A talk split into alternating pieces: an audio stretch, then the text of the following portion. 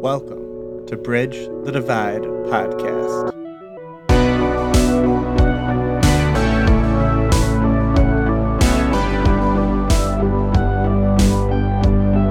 A podcast where church leaders have real and honest conversations about issues of race and the way forward to racial reconciliation.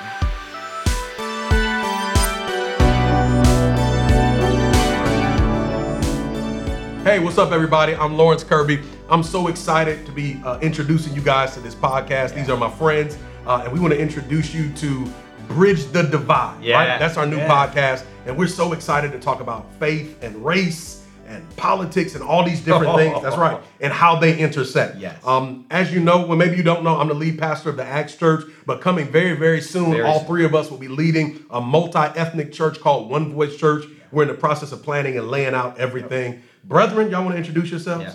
Yeah, I'm David Johnson. And I'm Matt Myers. Yeah, so let's let's get into it. Yeah. This is episode one. Yes. Right? Matt, And we're calling introduce episode one, we're calling it You Need a Black Friend, which I think is a great title. And actually, David, I'm going to hand it off to you because it comes off of a sermon that you were preaching this Sunday where you referenced this. You were talking about kind of how we're the body of Christ, and you were referencing we need black friends. And you went a little bit deeper too, and black friends need white friends, and just kind of this idea. But that's kind of where the idea of this episode came from. Come on, break it down. Yeah, yeah. Well, I mean, we we all believe that we're the body of Christ. Yeah. And I think uh, when we talk about that passage in First Corinthians, we often just jump straight to spiritual gifts, Right? which makes sense because in context, Paul's clearly talking about spiritual gifts. But oftentimes we miss one of those first verses where uh, Paul says, "We're no longer," or, uh, or so he says, "Some of you are Gentiles, some are Jews, Yeah. some are slaves, some are free, but you are one in Christ. You are all part of one body." That's good. And so, just the importance of in the body of Christ to have diversity, to not just all be the same. Um, and so, kind of just thinking through that and studying through that passage of the body and how all the parts are necessary and needed, you know, it was just striking me so much how uh, you, you can't really have unity if everything is just the same. Yeah. Yeah. You know, if we're all just, if we just build a church that's just, you know, for me, uh, white men who are 30 years old who, you know, uh, own a home and love the Packers or whatever. Nah. If we just build a church around that, then Yeah. like it's it's not the unity that we're after, right? We're after unity because we're diverse, but we're unified in Christ. Yeah. And to take it a step further, you don't you don't need God to build a church with people that all have common Right. everything. You know, like like it's human nature to kind of be drawn to people who are like you. Absolutely. You know, like we don't there's nothing supernatural in finding people that kind of have similar backgrounds and similar interests and similar perspectives on the world and life and then doing whatever with them. You know, whether it's building some kind of social club, Yeah. you know, what it, you don't need God for that. Yeah. Uh, and I think we miss out on the opportunity to build authentic unity when we relegate ourselves to homogeneous homogeneous lifestyle Yep. and, and even church. Like we miss the opportunity uh, uh, of the power of, of building unity and the gospel and all that kind of stuff um, when, when we do that, in my opinion. I think Yeah. even to take what you're saying a step farther, I think we actually lose out on seeing God for all that He is. Preach your sermon. So, for example, David mentioned the body of Christ. If the body of Christ is so diverse and we're only focusing on the arm, right? Mm-hmm. You're actually not seeing God for all he is. Yeah. I don't want to get too far into that as in like we're gods. Or, no, no, no, no. But we are the body of Christ. And so when you see the body working and functioning right in all of its diversity and all of its differences and all of its functioning, your picture of actually who God is is expanded. Yeah. And I think there's something to diversity in seeing God more clearly. Right. So, so something I said in my sermon was that you know uh, Paul uses these references of Jew and Gentile, Right. Mm-hmm. slave or free, which you know what does that mean for us today? And so my point was that you know some of us here are black, some are white, some are Asian, some are Hispanic, but but we're all one in Christ. Some Mm-hmm. of us vote blue, some vote red, some vote green, some don't vote at all. Yeah. but but in Christ we're united into one. Yeah. Um, and, and in my point, and the why we decided to call this podcast episode, uh, "You Need a Black Friend," Wh- which which can be offensive, Yes. depending on, on what lens and we're gonna we're gonna unpack yeah, some of we'll that as well. unpack So, so get to But, it. but the, and the reason I said that in, in my sermon is because you know I, I see so many people uh, getting into arguments on Facebook and, and whatnot Mm-hmm. um, about all, just all the race racial things that are happening in our nation, Right. right? And I I see some of my white brothers and sisters, white uh, Christians, uh, saying things, and I just, I just want to say, please get a friend that is black, that has a different experience, has a different outlook on all of these situations than you do, because you're only surrounded by people who all have the same exact viewpoints as you, an and echo you're chamber. you're in an echo chamber and and the point is that when we have friends who are different than us it helps us have compassion Yes. for their perspective for their experience and so my my encouragement to uh, my white friends get a black friend you know my republican Yeah. friends get a democrat friend or or whatever it is My black friends get a white get friend. a white friend My Democrat friends get a hang out with some Republicans. Yes, Facts. yes, and and obviously there are people who are just um, angry and super divisive on the far side or whatever. Don't be friends with those. Maybe don't be friends with those but, but I mean, I mean, there there are people that that we need to have friends that are different than us that Mm-hmm. can help us understand those perspectives and and bring compassion. Yeah, and, and, and because it, it also helps personalize issues. Yes. uh, and humanize issues, dare I say? Yeah. Because it is amazing in this age of like social media that we live in. People have such strong opinions about things they know Mm-hmm. Absolutely nothing about. Yeah. And it's such it- it's so amazing to just see people so passionately and confidently have an opinion. Yep. And they don't even understand the depths of issues because they're not directly connected to it. Yeah. And we have to be careful that we don't just watch a news broadcast and then develop some opinion of what we see on a news broadcast or read in an article and and approach it with such a lack of humility and Right. such a boldness as if we have figured this whole situation out. And so often what we see, I think what is upsetting to individuals is is again this degree of confidence.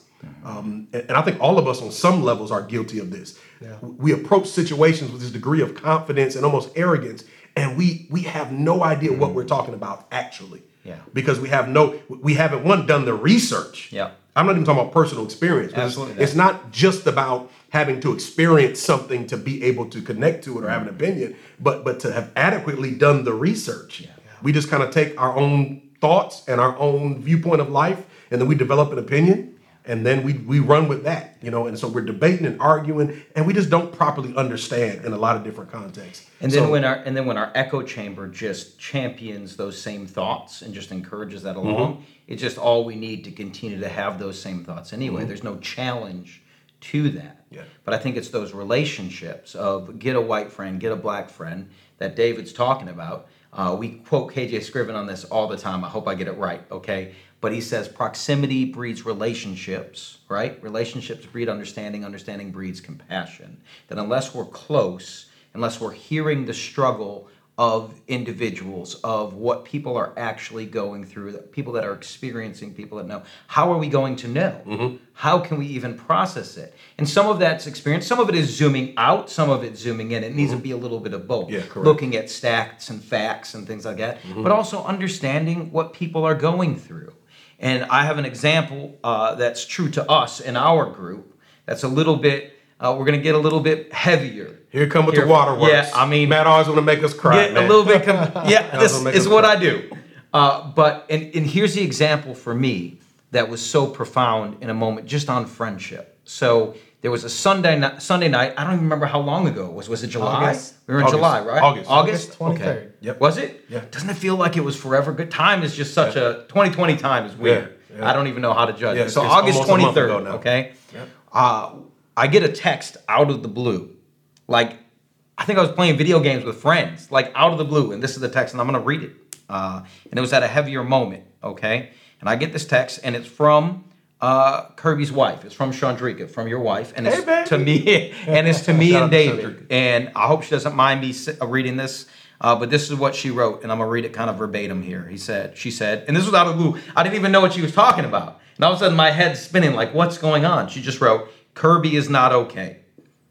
He's not okay because he just saw an unarmed man get shot and killed in front of his children. He, at that point, We thought he had passed, but we know he had not passed. But she said, He has seen an unarmed man get shot and killed in front of his children when he could have gotten tased or tackled. The man's children were in the car. Kirby is not okay because he spends his life. You know how I do, sorry.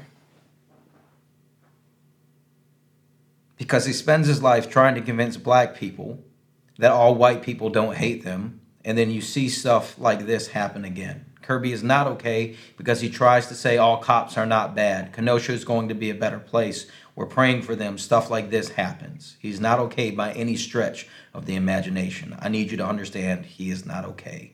I am pissed. and I got that text and I was like, I don't even know what's happening. And so we had to unpack that more. And she said, I just inboxed you a video of a man being killed. And I was already in a mood. Uh, doesn't matter. I'm going into other things. But uh, to me, that changes the dynamic that we have. It's one thing to be removed as a white middle class man to watch things and be like, just statements that are made. You should have done this. This shouldn't happen this way, or we can justify it this way, or you know what I'm saying. We come up with reasons upon reasons to explain away a problem, and then it's another thing for one of your best friend's wives to reach out to you to say your brother is not okay, Yeah. because he saw someone of his community get killed, and we know he didn't die. Praise the Lord, but Yeah. the intent it changes the discussion and it changes the approach and it changes my entire attitude of how I approach the problem. Even if he was a knucklehead and did everything wrong, I'm still approaching the discussion with compassion now, with a different level of understanding. Why? Because I have a black friend. As if you're my only black friend. But no, you understand I, what I I'm mean, saying? I I mean, I understand. It's super Yep. important, um, and I want to be clear. We're not talking about tokenism. No. um, because there's a lot of kind of interracial, superficial relationships Right. that are colorblind. You know, there's a guy at work that's black or white, and y'all just talk about football or Yeah. whatever. You know what I mean? Like that's not w- w- relationships with people that are different have to go beyond the superficial. Yes. Yes. Uh, that they have to move to the place of transparency where you're you're able to walk through these issues and talk about real life and talk about authentic perspectives. And so one of the challenges when you hear because the, the horror story of the statement that we're making have a black friend is that we all know people that make the statement I have a black friend Yes. or I have a black child Yes. or my boyfriend is black or whatever and and then they use that as some kind of license as if they're some kind of expert now on all things black and so their opinion now has some validity yes. even if it's out of sync with a certain demographic of people of color because of that you know and there and, and i can think of at least three horror stories from individuals who's like well i have a black this Bro, we've been in that. we've been meetings together Yeah, you know what I mean? have said that and, stuff. and just cringing Yeah. because it's like, Yeah. you know, bless you for having that relationship. Yeah. But you still haven't understood these issues. Right. Yes. Fr- From a, a historically accurate place, uh, and, and even from the, the plight of black people in general what that looks like. So, And I think that's connected even to that KJ Scriven quote that we use so much. Yeah. Pro- proximity breeds relationships. Relationships breed understanding. Mm-hmm. Understanding breeds compassion. Like it has to go through steps. It's Mm-hmm. not just a, y- you know, a, a removed relationship. Yeah. That text bothered me so much because I care about you. Yeah. And what did we do, man? Yeah. She, I text her back and she said, "Do we need to come over?" And she said, "Come over fast before he goes out and protests." But then we came over together and we went out and we were praying for people and meeting with people on the streets that night. Yeah, that's what we that's did. right, that's right. And so that's that friendship and relationship actually bringing about levels of change, bringing Mm-hmm. about a better understanding or at least a compassionate understanding. Because even if we disagreed on things, let's say we disagreed on the way all of that played out, at least it would be disagreement with compassion. Correct. You know what I'm saying? Within relationships. Absolutely. So, so just to help everyone listening, we're talking about the the shooting of Jacob Blake. Yeah. That happened. Uh, Thanks, here that's helpful. In Kenosha. Yeah. Yeah. Uh, so our our home uh, town where we're we're feel called to build this multi ethnic church. And uh, you know, instantly when I got the text, you know, I'm I'm trying to figure out what's going on. So I hop on Facebook and I start seeing the, the video that you know so many of us have seen now that, that went totally viral. And then I'm seeing posts from again some of my white Christian friends, and they're like instantly trying to justify the police officer's actions, um, and that's their post, and I I just cringe and my heart breaks because I'm like you're you're totally missing the compassion that needs to be right now. There's a time and a place for trying to figure out all that that happened and went mm-hmm. down, but our first reaction has to be compassion for each other. And and I think like what we're talking about because of my friendship with you Kirby and Chandrika and as I begin to know other people and that are different from me, my heart went to compassion. Like I sank when I, I saw that video. Yeah, and, and this is I'm at, you- you mentioned something that I think is important even to this conversation um, about how many uh, of even like my white friends, people that I know, automatically begin to try to defend and justify the officer's action. Um, and so, so backstory: growing up, I was a bit of a history buff. That just 12 or 13 years old, that became my thing. Yeah. And so reading and studying history just became a really important part of my life and coming of age. And recently, I've had to kind of reconnect with history in some ways to help me understand some things that are happening. And with that being said, white communities have a different understanding of the role of law enforcement than black communities. Yeah, typically sure. and historically. For sure. Uh, in, in in white communities, the the the tendency is to see officers' role as to actually protect and serve. Yeah. Uh, in, in black and brown communities, that is not the case. It, it, it's historically been uh, to, to oppress, to, to, to hold back, to hold down. And, and this is historical fact. This is Yeah. not opinion. When you look at the Reconstruction era right after slavery ended, Yeah. law enforcement was used to keep blacks in certain areas. Uh, they began to pass vagrancy laws that basically said now, now, many of these slaves were instantly homeless right after Reconstruction. Yes. You put off plantations, there's no longer, and so right away these vagrancy laws are passed. So if you're a black person and you're on the street, you could be arrested. Uh, and so right away, there's tension with law enforcement Yeah. now because police, um, you, you know, we see this transition of power from slave owner and overseer, particularly in the South, eh, but even in, the coast and other areas, to, to law enforcement now being viewed as the primary oppressor. Even till this day, if you're black and you're driving around or walking in certain neighborhoods, police gonna roll up on you, like, "Hey, what are you doing over here?" Fit. Now imagine how much more aggressive that happened in the 30s and 40s sure and that. 50s. You know, if, if you were black and you crossed a certain street out of a black neighborhood, Mm-hmm. the, the police were on you in a matter of moments just to be like, what are you doing over here? Yeah. You don't belong in this neighborhood. You're not supposed. So, so law enforcement was used in a very vicious way historically Mm-hmm. in our country in black communities. Yep. And so there's instantly a lack of trust Mm-hmm. that is based on number one, historical fact. Yep. Right. And then number two, personal experience.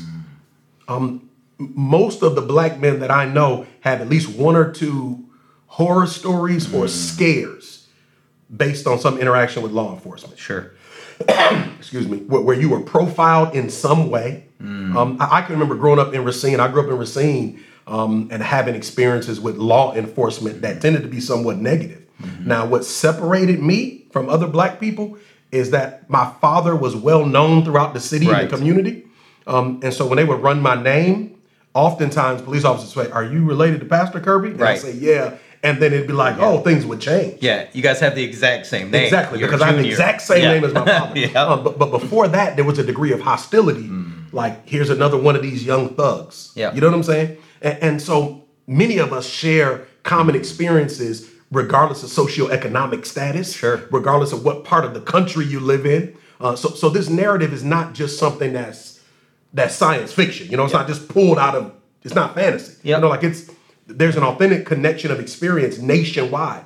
And so when I see Jacob Blake, I'm not automatically saying, well, you know, he must have did something Yep. that made the officer want to. You know, I'm I'm I'm looking at history. I'm Yep. looking at my own personal experiences. Yeah. Um, and, and right away, my mind goes to racial profiling um, and, and a lot of other issues that that that stem from how black people have been viewed in this nation since 1619. Yeah.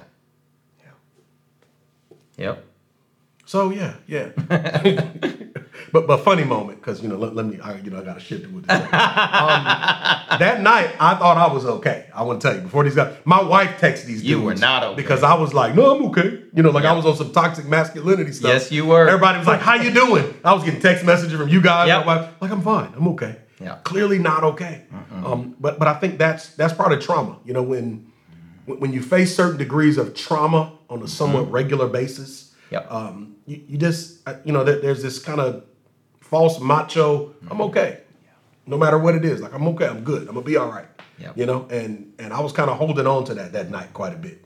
You know, and it took my wife to text my friends and be like, I think so. he's not okay. And I think Like, even not okay. I think even when we showed up, you were like, "No, I'm fine." Yeah. And I was like, "This dude is not fine." Yep, doing everything. But I believe myself. Like I'm Yeah. trying to convince myself. No, I'm Yeah. good. I'm fine. Yeah. But yeah, I think you clearly had not. basketball on the TV or something. Yeah. Like, Yeah. Trying Trying to just watch- chilling, and, and I'm just thinking, this, is- what's he doing? Like, yeah. But I think that's what the relationship and the compassion that we were talking about is mm-hmm. so important.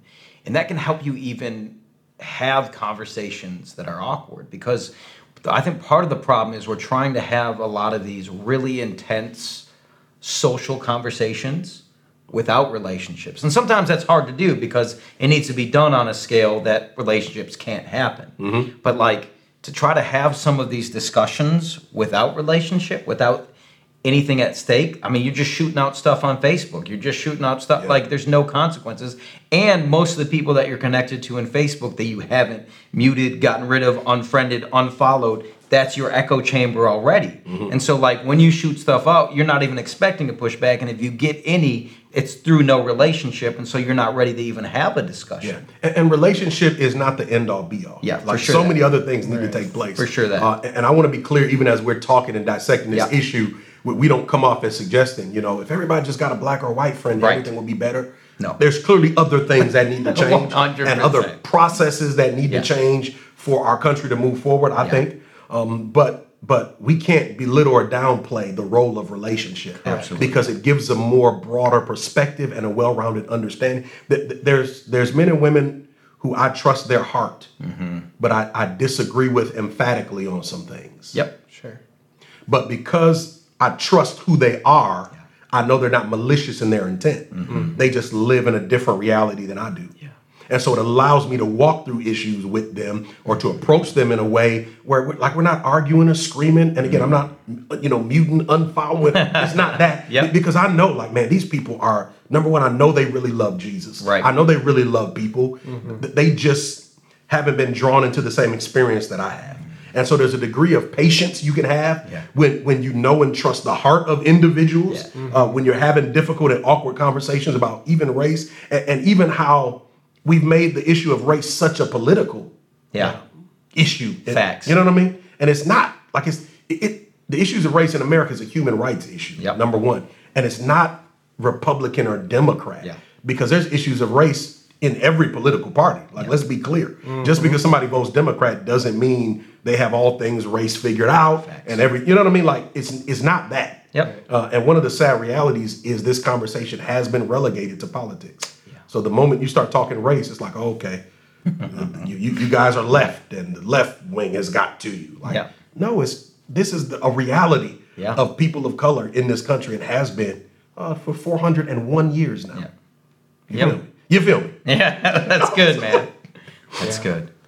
Yeah, but I appreciate you saying that it's not just this, but I do think this is a huge factor and it's helpful. And it's helpful not just for uh, just random people on the street, but it's helpful for the church. Yeah. I think as a Christian issue, having relationships. especially for the church. Absolutely, that Yeah, it's that body of Christ that we need to be diverse, and we're going to have a healthier church. We're going to have healthier Christianity in our city, in our country, when we can understand that, when we can be more diverse in our makeup of churches. But the church is so homogenous. Mm-hmm. It's so hom- we want our churches to look exactly like we look at all times, whether that's socioeconomic class, whether that's color, whether that's the music that we listen to, whether that's the, you know what I'm saying? This is a more socially uh, uh, active church. This is a more, like, Mm-hmm. we just want it to be completely what we've defined, but the church needs to be diverse. The, the body's diverse. Yeah. Yeah. I think the other reason I love just the idea of get a friend who's different than Yeah. you is it something that we all can do? That's good. There, there are some things, you know, when I think about, and we have some conversations about some of the racial issues and what can we do, and sometimes I feel a little bit like I don't, I don't know where to what to start. do, yeah. I don't know what to do, but this getting a friend that is different than you Mm-hmm. is something that everyone can do. You can do it. It might take some effort. It's going to take. Oh, it you, will take some effort. Let's be clear, It about, might. let's be clear about that. No, You're right. Yeah, let's, You're right. It's Yeah. going to take some effort. Yeah. It's you have to gonna be take intentional. effort. You have You to be intentional. You Exactly Because it's easy to just hang back Yes. into whatever you're comfortable with. Yes. It takes effort. Yes, I didn't mean but to it cut is- you off. no, you're right. No, and that's good. and the older you get, if I can just say this, it's more and more of a miracle to make new friends, even mm-hmm. homogenous friends. You know what I'm saying? Yeah. It's hard for adults to make friends. Yeah. But I think it's important for us to do. It's important. It is. Mm-hmm. Yeah. And I think our dream as we build One Voice Church is that we would be diverse and create space for those relationships to develop. Yeah. Mm-hmm. Right? Because I think that's some of the challenge too is because we're so separated in the way that we live and the stores that we go to and the school or whatever mm-hmm. jobs that we have is that it's harder to to start relationships with meaningful relationships with people that are different than you. Mm. Um, but I think the beauty of the church can be that we're we can be diverse, joining together in Christ, and and we can create small groups where you're with people that are different than you intentionally Yep. to help build some of these relationships and bridge the divide. That's Woo! good. I see what you did there. I see you. I see what you did there, David. no, that's that, that's good stuff, man. I can't help but grieve um, when I look at the American church and how homogenous we are, Yeah. and how segregated we are, and I feel like we just have done our country a great disservice, you know, over the generations, um, be, be- because we've made the decision to be segregated. Or we haven't questioned the decision to be segregated. Right. Yeah, Even though I know a lot of us clearly see it in scripture.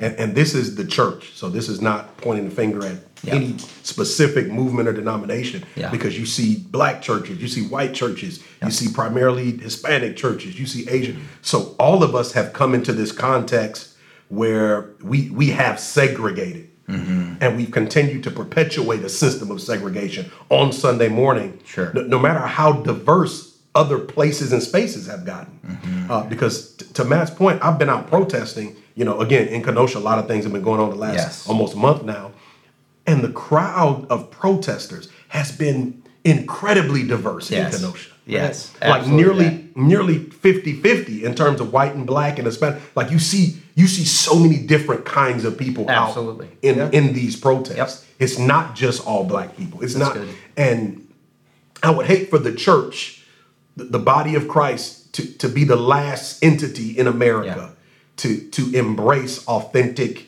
integration and relationship. Absolutely. I, I- mean, I think that'd be a sad narrative um, w- when it's so clearly something in Scripture. Uh, because I'm not saying we're chasing this fad of doing it, Correct. But but something that is clearly seen in Scripture, diversity. Uh, for for us to miss Scripture.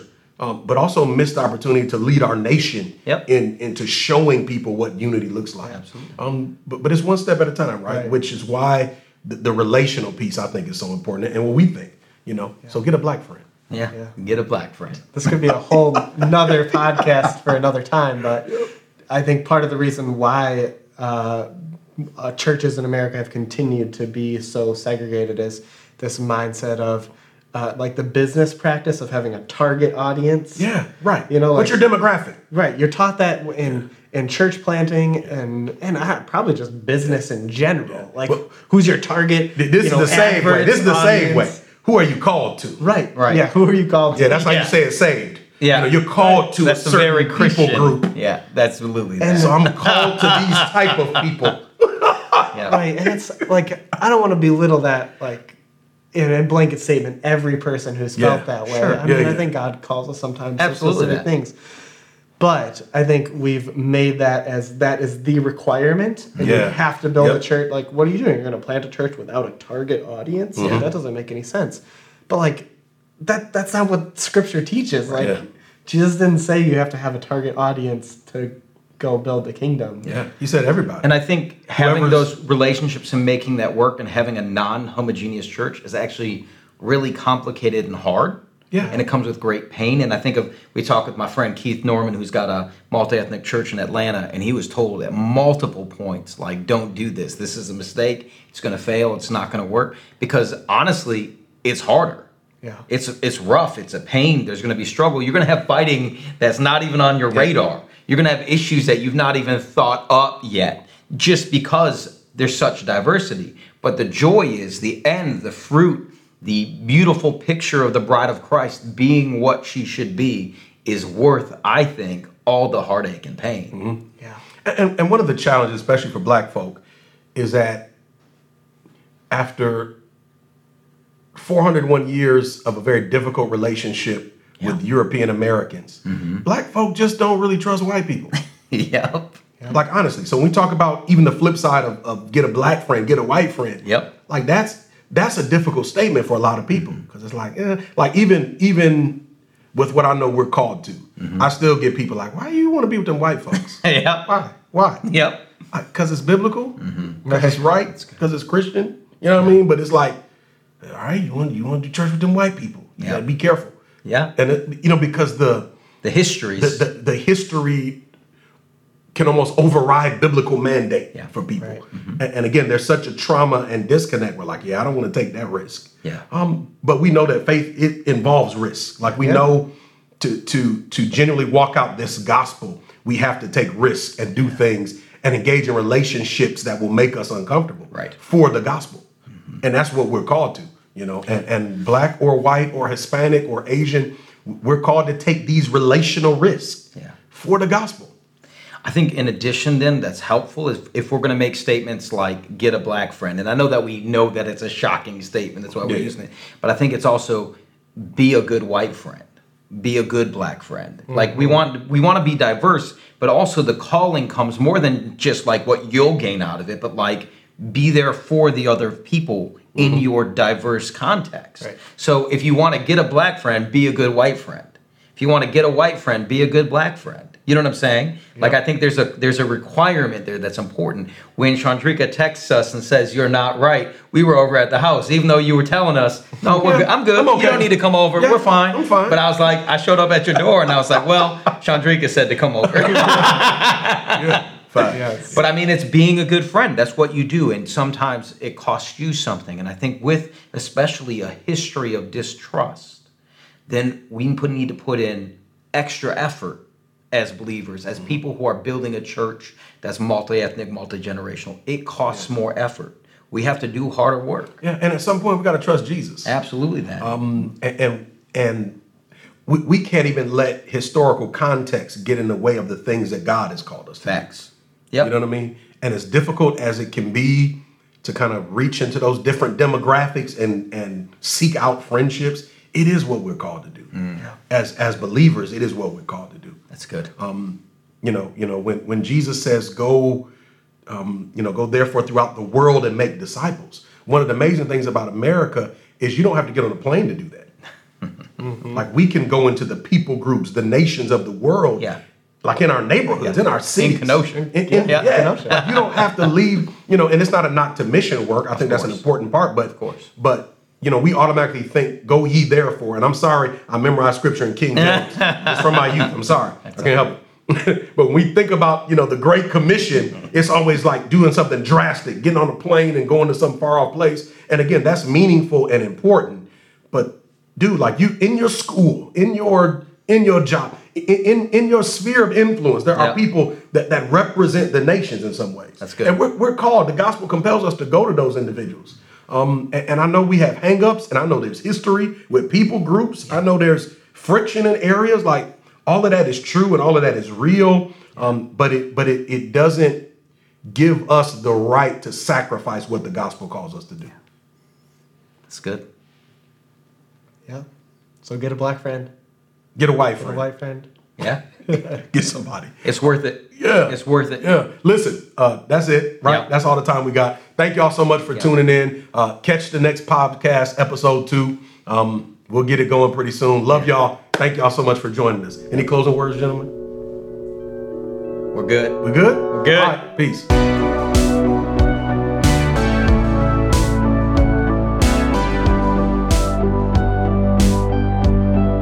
Thanks for listening to Bridge the Divide. Subscribe wherever you find podcasts Spotify, Apple Podcasts, Overcast, and more. You can also listen to the video version of our podcast over on YouTube. If you found this podcast helpful, do us a favor and share it with a friend. See you next time on Bridge the Divide podcast.